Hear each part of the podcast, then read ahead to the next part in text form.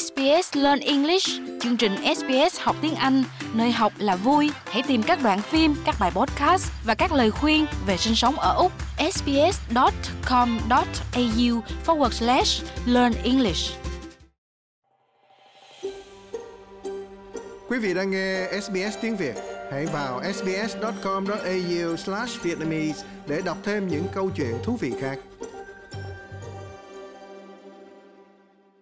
Tổng thống Mỹ Joe Biden tuyên bố tung ra sáng kiến hợp tác hạ tầng cơ sở toàn cầu, được thiết lập nhằm chống lại ảnh hưởng của Trung Quốc tại các nước đang phát triển. Sáng kiến này có mục đích huy động 600 tỷ đô la từ các quốc gia thuộc nhóm 7 nền kinh tế dẫn đầu thế giới từ đây đến năm 2027 nhằm ủng hộ các dự án về cơ sở hạ tầng trên toàn cầu. Các giới chức Mỹ từng cho rằng sáng kiến cơ sở hạ tầng của Trung Quốc đã đưa nhiều quốc gia đang phát triển lâm vào bẫy nợ – và sự đầu tư mà Trung Quốc mời mọc đã mang lại lợi ích cho chính Trung Quốc nhiều hơn là cho các quốc gia đi vay. These challenges are hard for all of us, even nations with resources of the G7. But developing countries often lack the essential infrastructure những thách thức này đầy khó khăn, thậm chí đối với các nguồn lực của G7. Tuy nhiên, các quốc gia đang phát triển thường bị thiếu hụt cơ sở hạ tầng thiết yếu để giúp họ vượt qua các cú sốc toàn cầu chẳng hạn như đại dịch vừa qua, họ hứng chịu sự ảnh hưởng nặng nề hơn và khó hồi phục hơn. Trong thế giới có mối liên kết sâu sắc như hiện nay, thì đó không còn là vấn đề nhân đạo nữa, mà đó là vấn đề an ninh và kinh tế đối với tất cả chúng ta. Ông Biden nói sáng kiến này sẽ tăng cường nền kinh tế cho các nước tham gia. I want to be clear. This isn't aid or charity. Tôi muốn nói rõ rằng đây không phải là từ thiện, đây là sự đầu tư sẽ mang lại kết quả cho tất cả mọi người, từ người Mỹ đến người dân ở các quốc gia tham gia. Nó sẽ tăng cường tất cả các nền kinh tế và đó là cơ hội mà chúng ta có thể chia sẻ một tầm nhìn tích cực về tương lai cũng như cho các cộng đồng trên thế giới thấy được các lợi ích chắc chắn đối với bản thân họ nếu họ hợp tác với các nền dân chủ. Bởi vì chỉ có các nền dân chủ mới thể hiện đúng những gì chúng ta có thể làm, thể hiện đúng tất cả những gì chúng ta có thể mang lại. Tôi không nghi ngờ gì cả, chúng ta sẽ luôn giành chiến thắng trong mọi cuộc phân tranh. Thủ tướng Nhật nói đất nước của ông sẽ đầu tư hơn 65 tỷ Mỹ Kim nhằm ủng hộ hợp tác xây dựng hạ tầng cơ sở toàn cầu.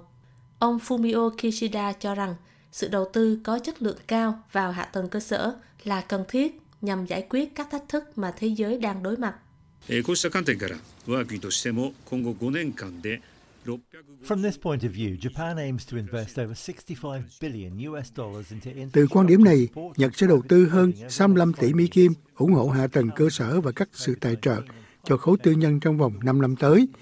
Ngoài các thách thức như COVID-19 và biến đổi khí hậu, thì thế giới đang phải đối mặt với giá hàng hóa và năng lượng tăng chóng vánh, cũng như các chuỗi cung ứng bị đứt gãy. Nhằm giải quyết các vấn đề này, sự đầu tư chất lượng cao vào hạ tầng cơ sở là vô cùng cần thiết. Còn lãnh đạo Liên minh Âu Châu Ursula von der Leyen nói, EU cũng tham gia hợp tác xây dựng cơ sở hạ tầng quốc tế của Tổng thống Mỹ. Team Europe is mobilizing 300 billion euros till 2027 over the next seven years Nhóm Âu Châu sẽ huy động 300 tỷ euro cho đến năm 2027 trong vòng 7 năm từ các nguồn công và tư nhân. 300 tỷ euro để xây dựng cơ sở hạ tầng có chất lượng bền vững, cũng như các sự đầu tư về cơ sở hạ tầng y tế, được tiến hành một cách minh bạch nhằm cải thiện cuộc sống hàng ngày và mang lại lợi ích thật sự cho các cộng đồng ở dưới đáy. Thủ tướng Đức Olaf Scholz cũng tuyên bố tương tự.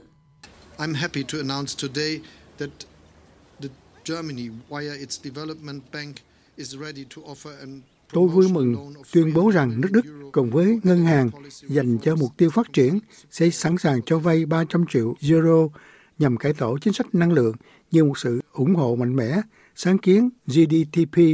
Đây là một phần đóng góp của Đức vào số tiền chung 8 tỷ rưỡi Mỹ Kim của G7 trong vòng 3 đến 5 năm tới. Thủ tướng Canada Justin Trudeau cũng cam kết ủng hộ các nỗ lực chống biến đổi khí hậu.